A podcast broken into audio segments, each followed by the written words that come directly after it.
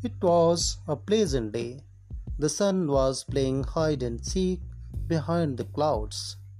Karim was busy playing with his friends in the park. They were all very happy. Throw the ball, Raja, I will catch it, said Karim. Raja threw the ball. Karim missed it and it began to roll. It rolled on and on, and all the boys ran after it.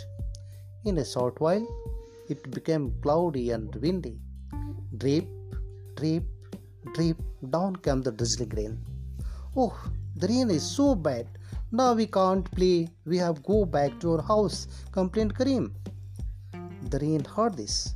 It felt sad. It stopped coming that way. After some time, the rivers turned dry.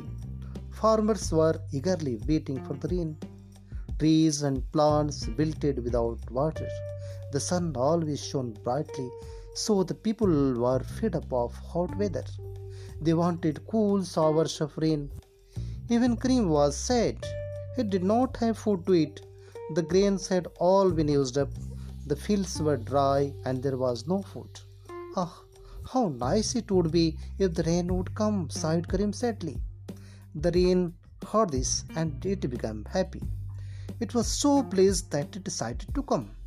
Drip, drip, drip. The raindrops fell from the sky. Drop, drop, drop. It started raining heavily. Now everybody was happy. The rain brought great relief from the hot weather. The farmers thanked God. All the birds and animals seemed to rejoice. Children too were playing in the rain. They were sailing paper boats. The fields soon turned green. The leaves started growing on the trees and plants. Karim now understood that if there is no rain, we can't live. It brings joy and happiness to everybody.